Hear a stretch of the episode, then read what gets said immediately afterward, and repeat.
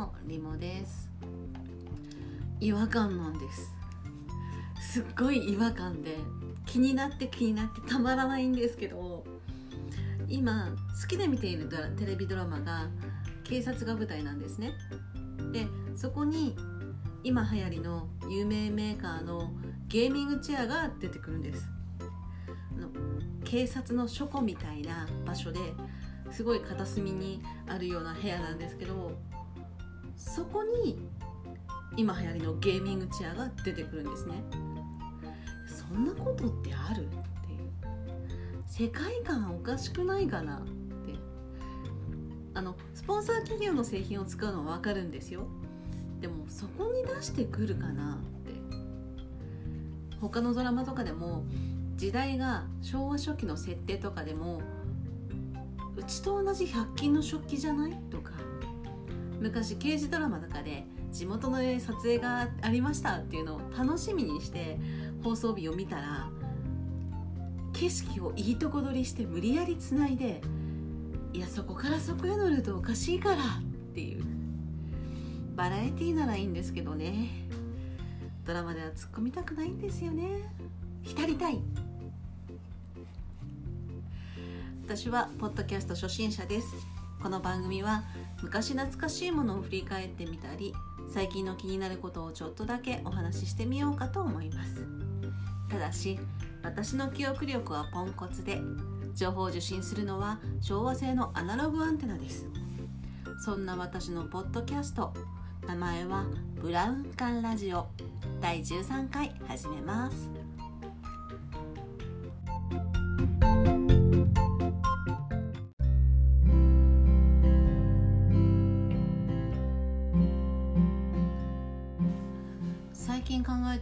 けど長く生きてきて通勤通学遊びに行った帰り道とかいろんな考えてたことってあると思うんです。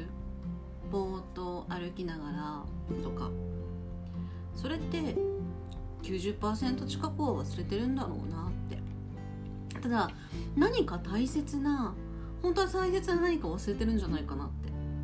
まあ自分からしたらたわいもないことだったんだろうけどその考えてることって自分では気づいてないだけ？他の人から見たらもしかしたらまあ大げさかもしれないけどそれって世のため人のためとかお金持ちになる方法とか夢叶える方法だよってなるのもあったのかもしれないなって。だから成功者たちってこういう忘れがちな一般の人がよく考えてることとかこういうぼーっと考えてる見ることを即行動したりとか覚えていられる人なのかもしれないなって思うんです。だからそういう時に考えていること些細なことでもちょっと行動したら何か変わるのかもしれないなって。皆さん帰り道考えてたことって覚えてますか？例えば昨日何考えてました？私はもう忘れてます、うん、昨日も一昨日も。行きも帰りも何考えてたか。まあ帰りはお腹すいたな何食べようかな かもしれないけど、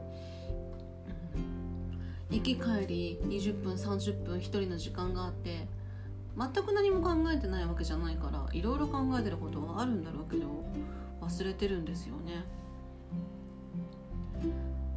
将来につながらつながるような大切なことが落ちてるのかもしれないですね。皆さんはいかがでしょうか？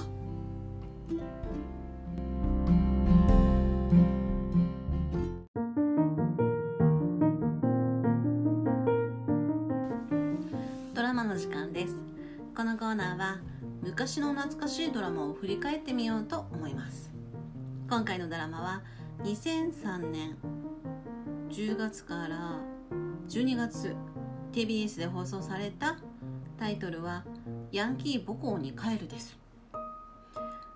原作はあの吉江博之先生。昔はヤンキーでその後学校の先生。そして今は政治家の先生されてますよね。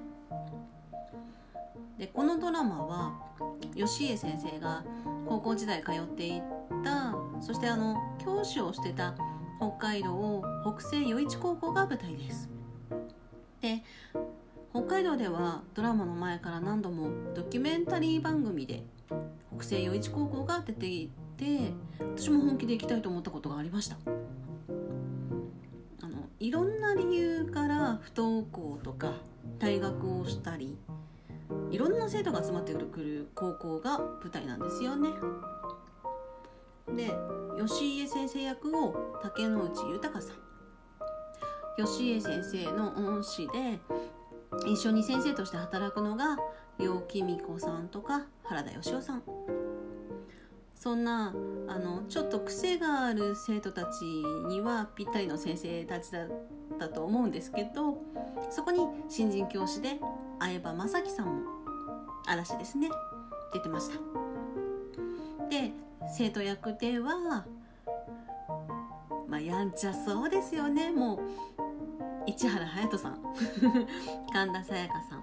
で私の好きな加藤夏樹さんも出てました。永井勝さん、石垣優馬さん。市川由衣さんですね。も生徒役で出てました。であとあの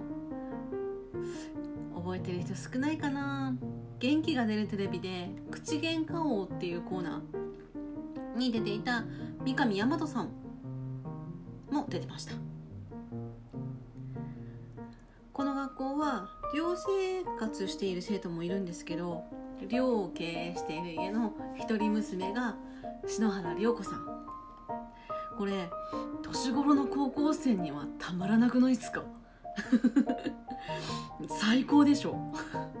私がね男子生徒だったら間違いなくっていう。いや篠原涼子さんね。自分が住んでる寮にいたらねっていう。でその後そのドラマですね。2時間ドラマで吉家先生の高校時代を描いた「不良少年の夢」というタイトルで櫻井翔さんが主演されていました。このドラマを見ていた時はまさかその吉家先生が政治家になるとは思ってないですしでそして今私神奈川に住んでるんですけどその神奈川県の政治家さんなのであちこちにポスターが貼り出されてて私的にはちょっとすごく変な感じです。あのドキュメンタリーでの先生を見てましたからなんか見るたびにちょっと考えちゃう部分があります。いや悪い意味じゃないですよ。ああ先生そっちの先生になったのかっていう。私の好きな学園ドラマの一つ「ヤンキー母校へ帰る」でした。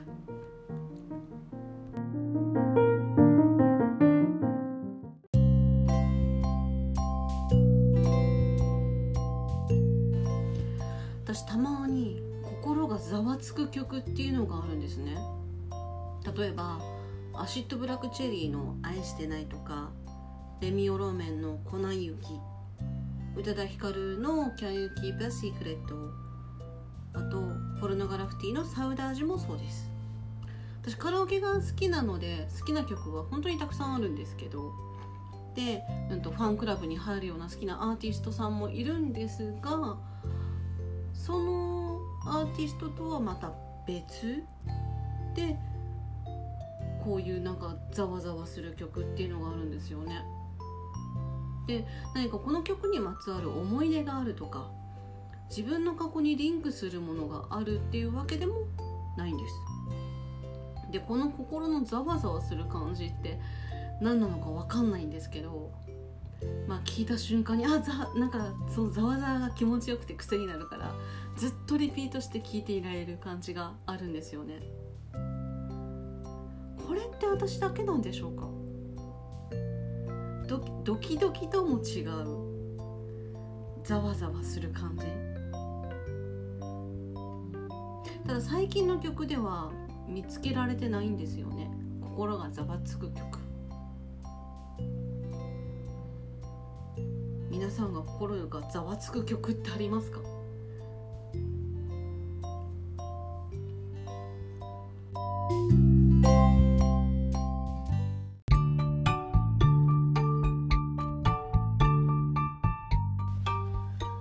今昔物語のコーナーです。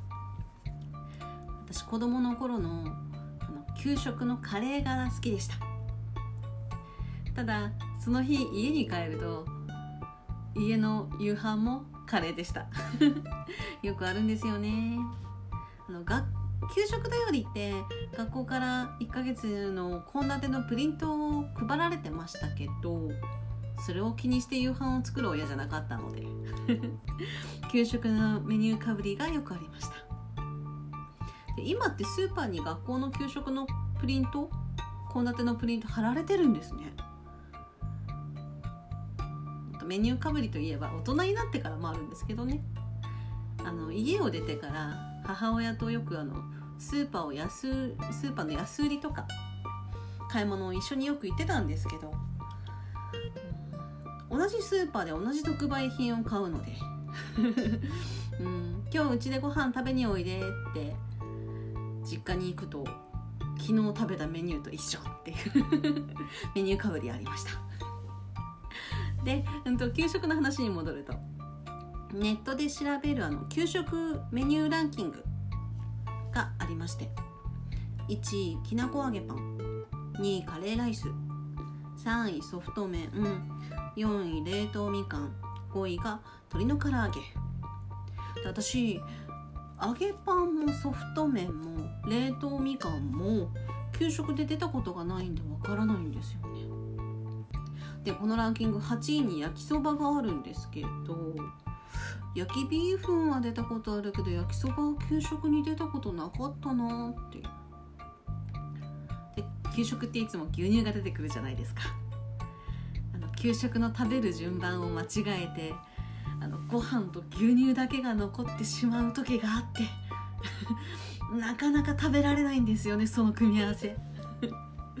しまった。っていう。最悪でした。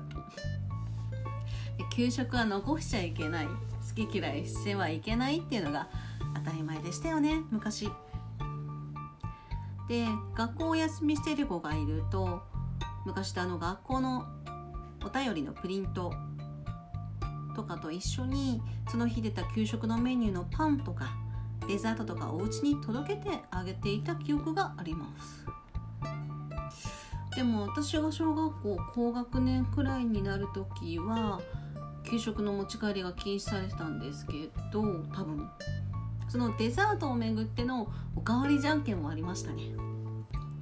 あと一人暮らしの新任の先生にあのクラスのみんなが残った牛乳とかパンとかをあげていたこともありました。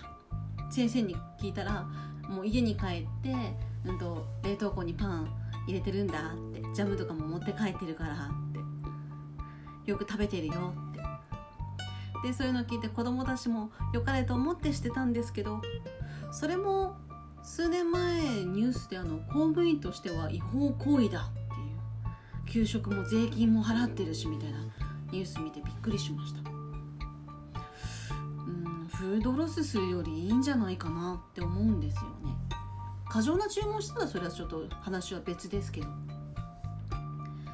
で、うんと、私小学校の4年の時に転校してるんですけどその転校前の最後の日の給食で男子から牛乳の早飲み勝負を挑まれまして見事勝たせていただきました。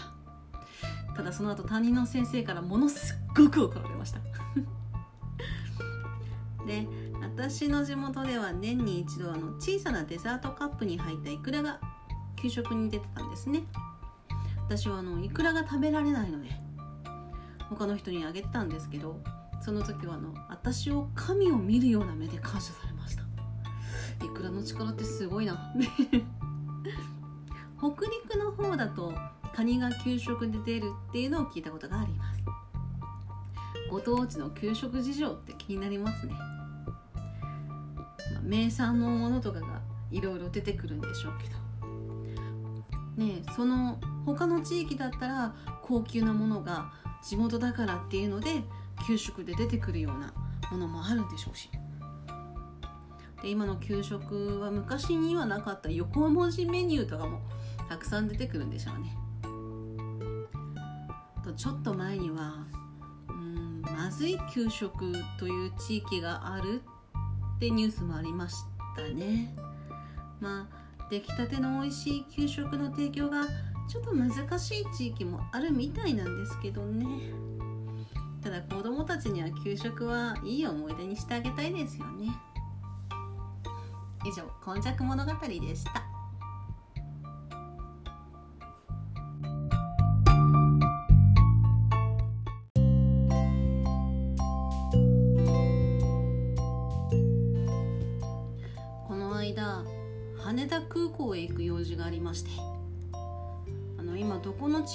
くにも路線も減便で空港に人が全然いないんですよね。で、うんと、羽田空港の第3ターミナルは海外への路線なのでほぼほぼ欠航でお土産屋さんなんて閉店してて昼間なのに人が数えるくらいしか歩いてないんですね。であのまるで映画の中みたいな世界でした。もう現実じゃないような空間。電光掲示板にはずらーっともう結構結構結構って並んでて、うん、そんなガラッガラの国際線ターミナルでもあの伊藤園の店舗は営業していて抹茶白玉小豆ソフトクリームを食べました。めっちゃ美味しくておかわりしたいっていう。いやさすがにしたかったですけど。いやあの味また食べたいなって。でも思ってもなかなか羽田空港に行かないしまして国際線ターミナルなんてって思ってたら他にも店舗があるんですね。調べたら東京千葉神奈川愛知大阪福岡で13店舗伊藤園の店舗があるようで。しかも神奈川はうちからそんなに遠くない。行くしかないっていう、まあ、車がないのでバスと電車を乗り継ぐ距離ではあるんですけどあれはまた食べたい味です。まあ、今いろんな抹茶味のお菓子がすごく出てますけどもう私はでもすぐ手に取れる抹茶は断然スーパーカップの抹茶味です。そこは不動の1位そのね伊藤園のね白玉抹茶白玉小豆ソフトクリームが常に食べられるところにいたいんですけどね。で 空港の話に戻るとそんな人が全然いない国際線ターミナルなのでそこに直結しているホテル普段だったらものすごく高いんでしょうけど、うんと、2人で1万円で宿泊することができました。でねそんなところに宿泊できてまあお店屋さんとかは全然ないんですけどまあ今じゃなきゃその味わえない非現実まああんまり味わっていいものでもないんだろうけどその映画の中のような空間あれは多分この時期がなくなったらもう二度とお目にかかることがないんだろうなっていうそんな景色でした。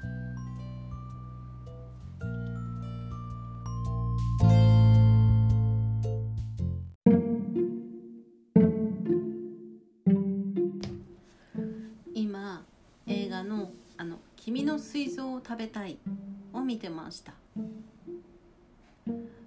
あの最近やってたあの「ディッシュの猫」という曲あれあいみょんさんが作った曲なんですけど、うんと、この映画の影響を受けて作ったそうです。この映画の存在は知ってたんですけど話題になってるのも知ってたんですけど全然見てなくってもう数年経って。